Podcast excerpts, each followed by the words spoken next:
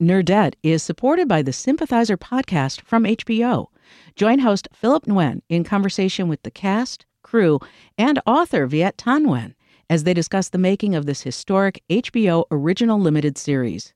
Stream new episodes of HBO's The Sympathizer Sundays exclusively on Max, and listen to the Sympathizer podcast wherever you listen to podcasts.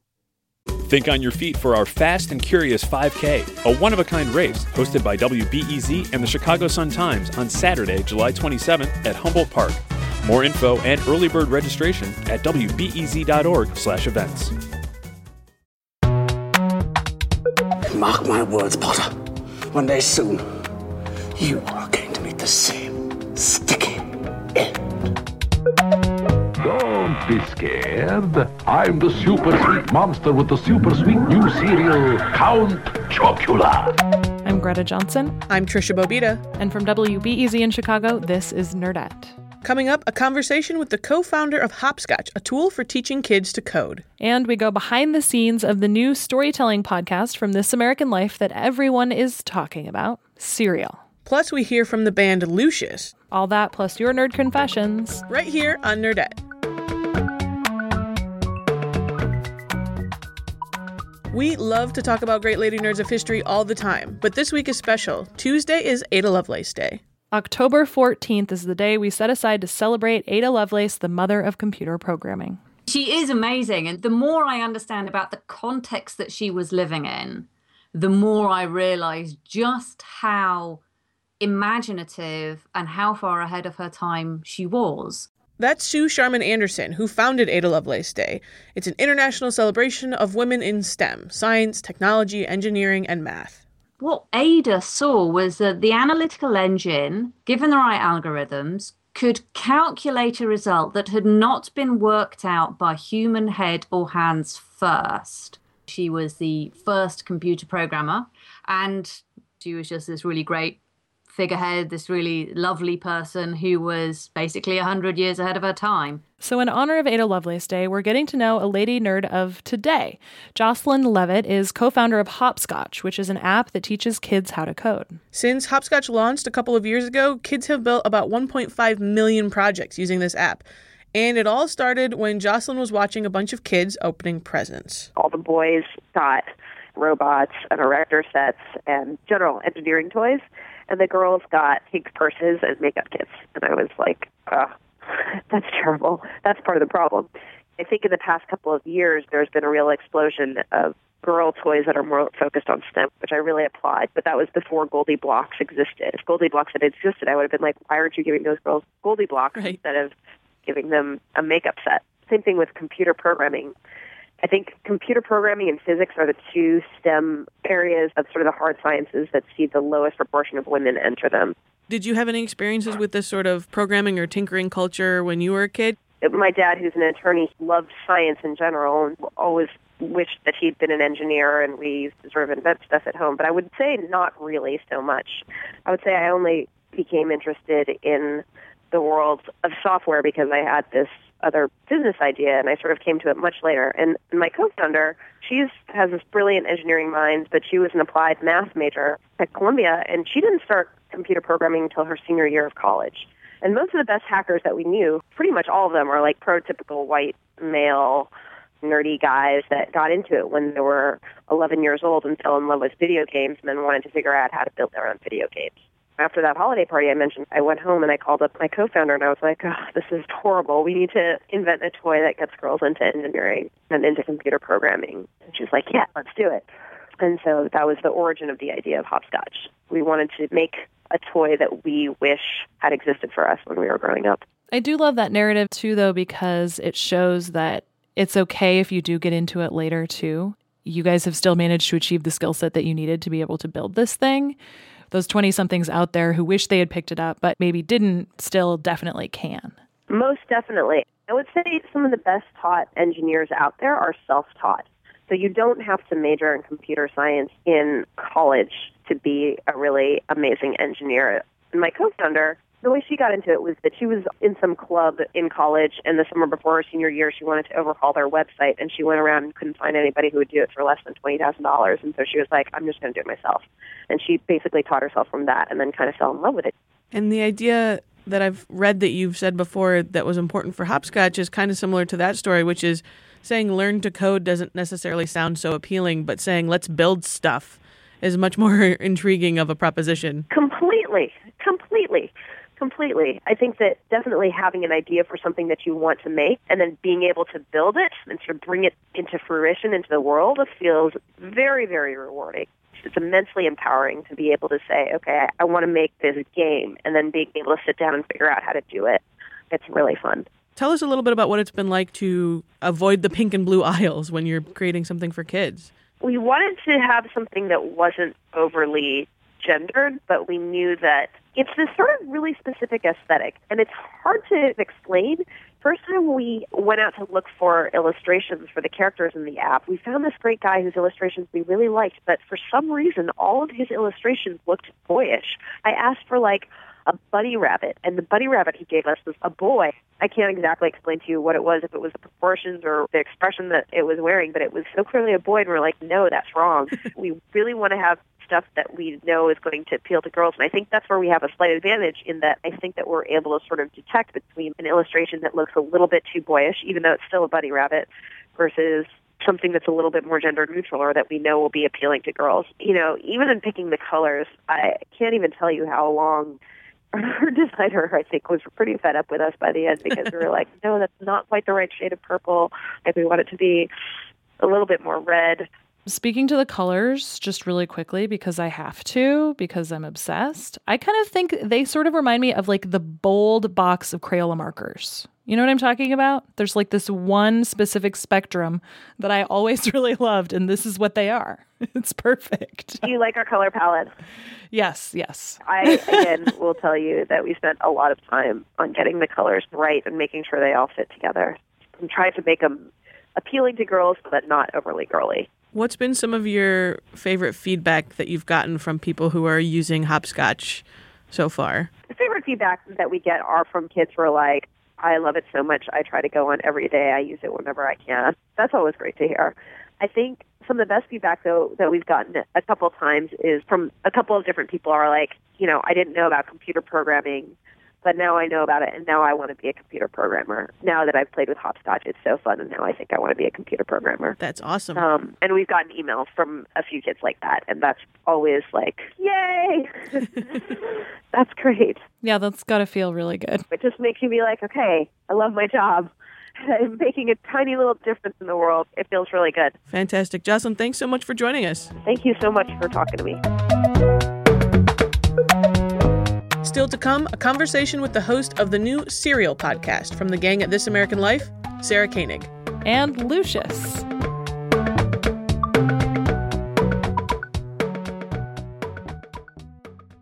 Nerdette is supported by the Sympathizer podcast from HBO. Join host Philip Nguyen in conversation with the cast, crew, and author Viet Thanh Nguyen as they discuss the making of this historic HBO original limited series. Stream new episodes of HBO's The Sympathizer Sundays exclusively on Max, and listen to the Sympathizer podcast wherever you listen to podcasts. Think on your feet for our Fast and Curious 5K, a one of a kind race hosted by WBEZ and the Chicago Sun Times on Saturday, July 27th at Humboldt Park. More info and early bird registration at wbez.org/events.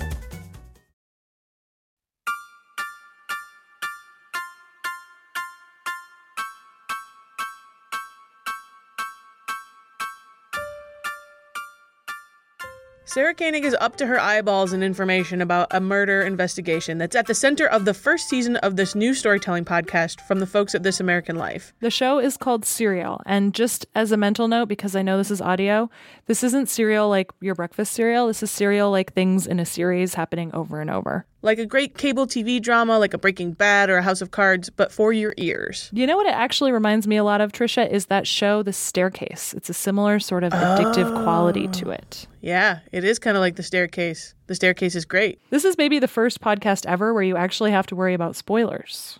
So, with no spoilers, we asked Sarah Koenig to give us a behind the scenes look at her new show, Serial. The story came to me before the concept of the podcast came along. So I had sort of already started working on this, possibly as a story for This American Life.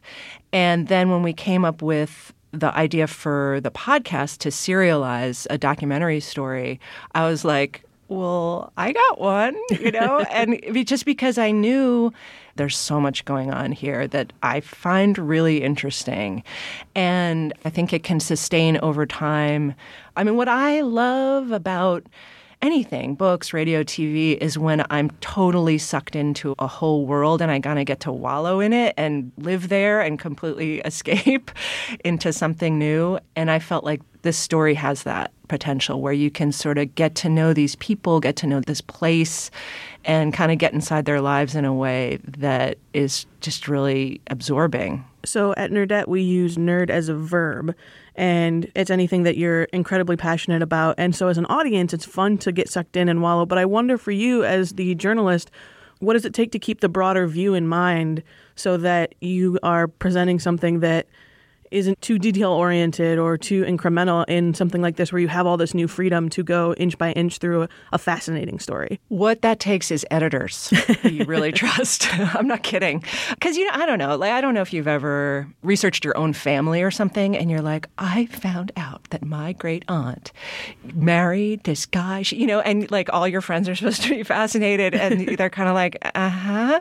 Um, so I do worry that I'm a little bit in that territory sometimes where I'm like, I figured out that the 545 call came from cell tower 651L. you know what I mean? And everyone starts to glaze over, rightfully so. And so I feel like what entirely saves me from that is my colleagues. And they're very good at saying, like, boring, no, no, boring.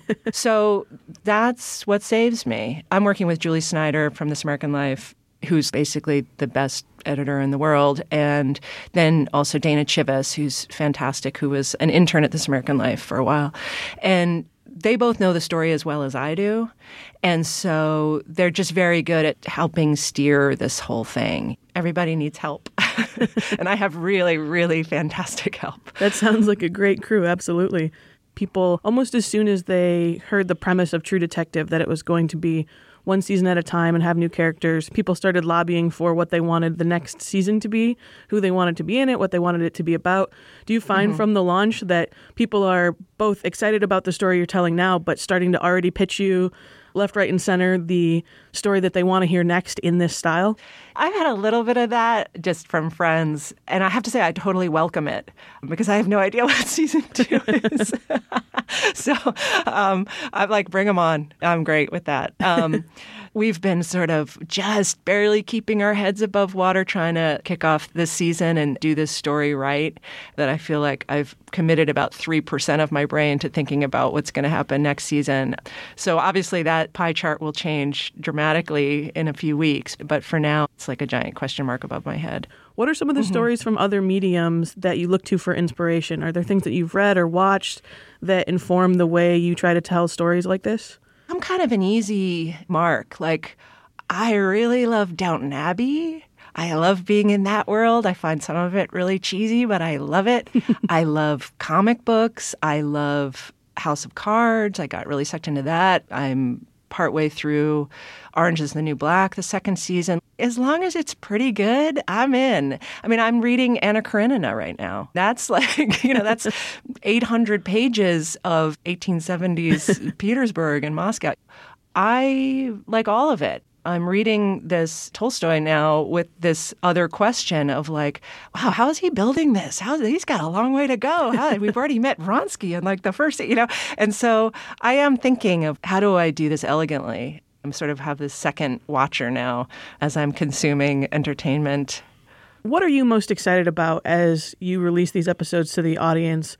That's an interesting question. I feel like there's a certain amount of excitement for sure. There's also a lot of sort of like fear and trepidation, I have to say, that I hope. Uh, this sounds sort of corny, but I hope I'm doing it all justice. Do you know what I mean? It's very hard. I, I've had a hard time making sure that I'm really, really fair to everyone even as my own sympathies ebb and flow for people along the way. And so I'm so aware of like, are you being fair to everyone? Which is a question like obviously every journalist should be asking every second. But it's just, I'm doing it on such a big scale, I think, and there's a lot at stake for people in this story. So that sometimes makes me nervous. But I feel like the thing that I feel most excited about, I guess, is that I'm hoping people who hear it get to know these people as well as I feel like I've gotten to know some of them and to like them as well as I feel I like them. Serial episodes drop every Thursday. Make sure you listen to them in order, though. You need to start at the beginning.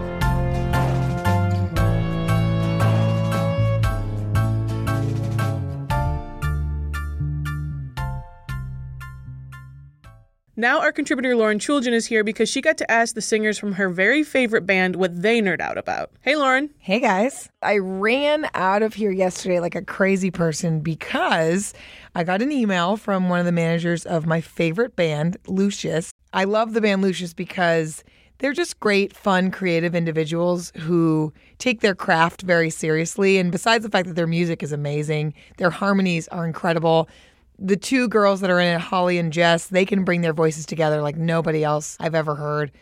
But separate from that, they are the biggest geeks on the planet. and so I always felt like they would make for a great nerdette segment.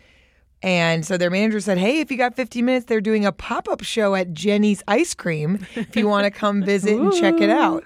And for any of you that don't know, Jenny's Ice Cream is originally from Columbus, Ohio. It's this awesome, awesome ice cream place. This is like the two best things ever Lucius at Jenny's. It also feels a little like a Portlandia sketch to have Lucius at Jenny's, let's be honest.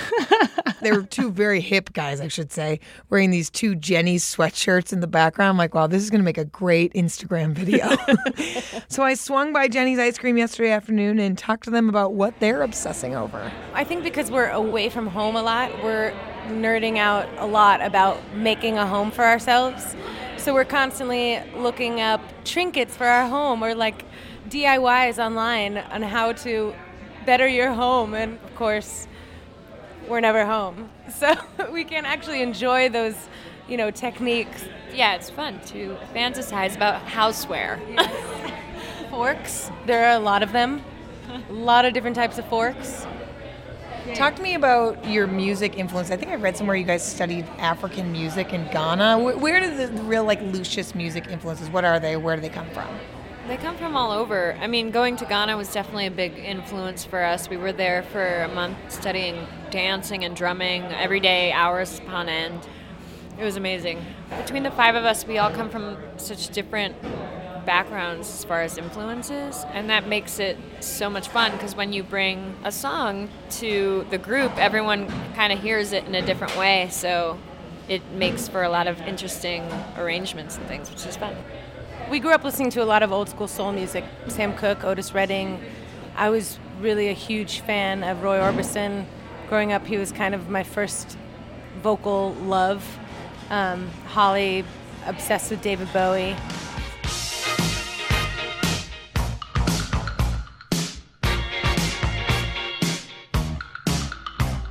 We were always really attracted to very bold visual elements um, in the artists that we grew up loving, like David Bowie. And so we wanted that to be an extension of the sound while also looking at us the way you hear us, which is as one voice. I read once that one of you called it dressing the sound. Well, you know, like when you listen to a choir or watch a choir, everybody's wearing the same robe so that you look at them as if they're one voice. You're not really looking at individuals, you're looking at them as a group and you're hearing them in the same way. That's how the Lucius baby was born. That's where the matching, symmetrical Rorschach effect came about.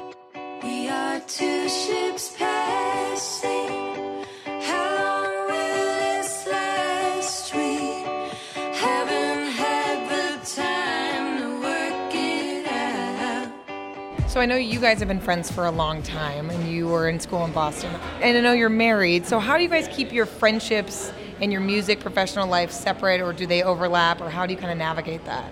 It's rough.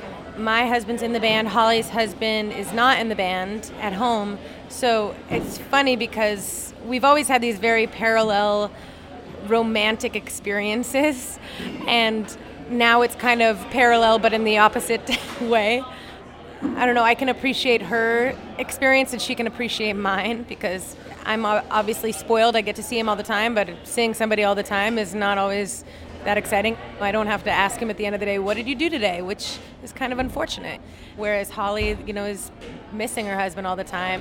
I feel like when I read articles about you guys, it's a lot about the music. And we talk a lot on the show about how when you're out in the world and your career puts you out there, there's still that level of sharing of like how much Holly and how much Jess are you put out in the world yourself, whether it's Instagram or whatever. How much do you want to share with the world of what you guys are like as just Holly and just Jess? I think we share quite a bit. I think that's why people relate to us because, yes, we have this very strong, sort of costumey element to what we're doing, which is fun and bold and wild, and I think it's theatrical. But we're also nerds, and I think that there's no way that we could mask that, and no way that we would try to mask that. So I think we kind of carry both elements. Okay, last question because I know you guys have to play. We do this thing called homework, which is where you give our listeners some sort of nerdy homework, whether it's a movie or an album or, you know, go to this store. Or... So give me some homework for our listeners. I guess my homework would be create something and not something that you do in your everyday life. So, like, get a pen and a paper, go to a park, draw something or someone you see, or record a song on your iPhone. Just do something that you wouldn't normally do, but that's always intrigued you or that puts you in a different headspace. It's always so easy to get inside of ourselves and to get stuck there. And sometimes, if you change perspectives, then you see the world or see yourself in a different way, and that not only will make you feel good, but you know you have that different perspective, which I think is really important, and most people don't do often enough, including myself.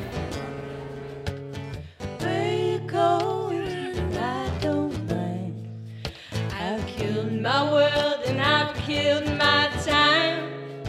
So where do I go? What do I see? I see many people coming after me. So where you going to?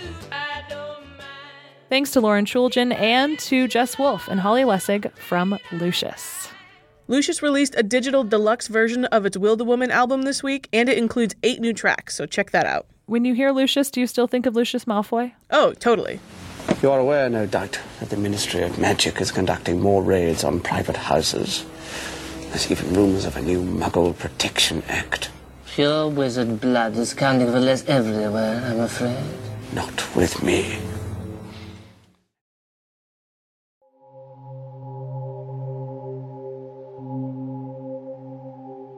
And now Mr. Superlative is here. Tyler Green. Hi. Long hiatus. Long I'm hiatus. in business. Tyler's here because he loves things with his whole heart. Lots of Mm. things. Mhm. And this week it is Gone Girl. But we're not going to talk about Gone Girl because you either have read Gone Girl or you've seen Gone Girl at this point. But there's some things surrounding the fervor for this movie that we wanted to talk a little bit about. Yeah. So, Tyler, how did you first encounter Gone Girl? by way of audiobook. Everybody was sort of talking about this book, Gone Girl, and I really dig thrillers, both in film uh, and storytelling of all kinds. So I was like, all right, so I'll try this out.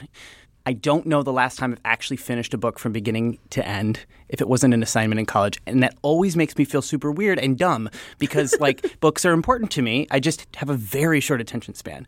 And so I'm like, let's try this out because it's in my ear, just like a podcast. And I had started running, and running was becoming very difficult. So I was like, I'd like to have something that can put me in that Zen space where I just go away while I'm running and can focus on that. And I got it. And it's an incredible performance.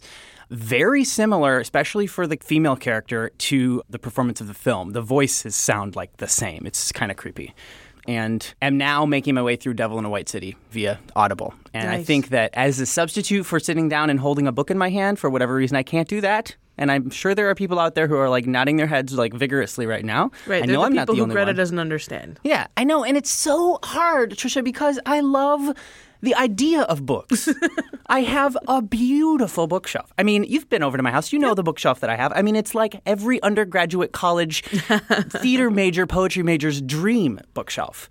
I've read maybe two books on the shelf, and I feel awful about that. So now, thankfully, I have Audible to kind of help me out. And for the record, Audible is not telling us to tell you this, unlike most Mm. podcasts. no, my podcast isn't big enough for Audible yet, so I just do. I'm just telling you what what I'm saying. you read Gone Girl, you listened to Gone Girl. We'll say you read Gone Girl, Thank even you. though Which essentially is a failed marriage. What could go wrong in relationships is really what Gone Girl was all about, and it goes wrong. Can I say wrong? Is that a Yeah. spoiler? Okay. the book came out a few years ago. Again, there's a whole conversation about statute of limitations and spoilers that's always ongoing, but we'll leave that for another day. This is Tyler Green. He's at Story Producer on Twitter. He's the co host of WBEZ's arts podcast, General Admission. Tyler, thanks for stopping by. Thank you. As y'all know, my wife, Amy Elliott Dunn, disappeared three days ago. I have to say, I know this is going to be really surprising to you, Tricia. I have not seen the movie Gone Girl, but I have read the book. The most predictable answer you could have given. I do plan on seeing the movie, though, just to mix things up a little. You can't go on like this. It's not good enough for you? It's not even close. now it's time for Nerd Confessions. Nerd Confessions! This is a slightly familiar voice for the super fans of Nerdette. Hey guys, it's Claire calling back because I can't ever stay away from my beautiful lady nerds. I thought I'd call and leave you a Gilmore Girls related nerd confession in honor of the fact that every single episode of those beautiful seven seasons are going to be on Netflix. When I first started watching the show, I was so amazed by the fact that there was somebody on the show that was me. She was me, and a lot of people, I think, my age related to Rory, but I really related to Lorelai, which is funny because I'm not a 30-something single mom. But I saw this person who was so unabashedly who she was and wasn't going to change for anybody else. This weird mix of Dorothy Parker and Emma Stone and and now looking back, I also realized that it's a show about mom and daughter relationships. I don't think I got that when I was watching it with my mom when I was young. We, you know, had the typical teenage mother-daughter relationship where we didn't always get along. But on Tuesdays at 8 o'clock, we would be best friends and we'd be watching the show. And now I realize like that really caused me to bond with her. I'm sad that it's over, but I'm glad it's on Netflix and I'm glad that there's a place where I can call and get half teary about the fact that Gilmore Girls is over. So thank you for letting me call and walk down memory lane that's in the middle of Stars Hollow.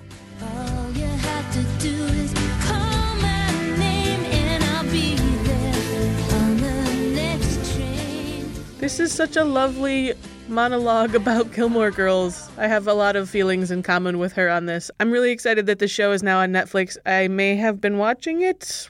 312 600 5638 is the number to call. Do it. You can suggest Great Lady Nerds of History for us to profile, or just say hi. We love voicemails. Thanks to Jocelyn Leavitt, Sarah Koenig, and Lucius. Thanks also to contributors Lauren Chooljian and Tyler Green. Find us at nerdettepodcast.com. That's where you can sign up for our email newsletter. It's on the left side of the homepage. Talk with us on Twitter at nerdatpodcast. Like us on Facebook. The show is produced by us, Tricia Bobeda and Greta Johnson. With help from Joe Deso, Patrick Burns, and Iris Lynn. Chicago Public Media creates award winning content about the issues that affect nerds like you. More information is available at chicagopublicmedia.org. Our home stations are WBEZ and WCQS. Thank you for listening on iTunes, Stitcher, and SoundCloud. Throw some stars and write a review on iTunes if you're feeling generous. Like the excellent Eric Morse did on iTunes. We do appreciate the stars, the retweets, and the shares. There's one other way you can help Nerdette. If you're a nerd with a business or who works for one and you want to get your message heard by Nerdette listeners, you can underwrite this show. Email nerdettepodcast at gmail.com to learn more about sponsorship opportunities. Our theme music is New Old Toys by Poddington Bear. Do your homework. Do your homework. Nerdette is supported by the Sympathizer podcast from HBO. Join host Philip Nguyen in conversation with the cast, crew, and author Viet Thanh Nguyen as they discuss the making of this historic HBO original limited series. Stream new episodes of HBO's The Sympathizer Sundays exclusively on Max, and listen to the Sympathizer podcast wherever you listen to podcasts.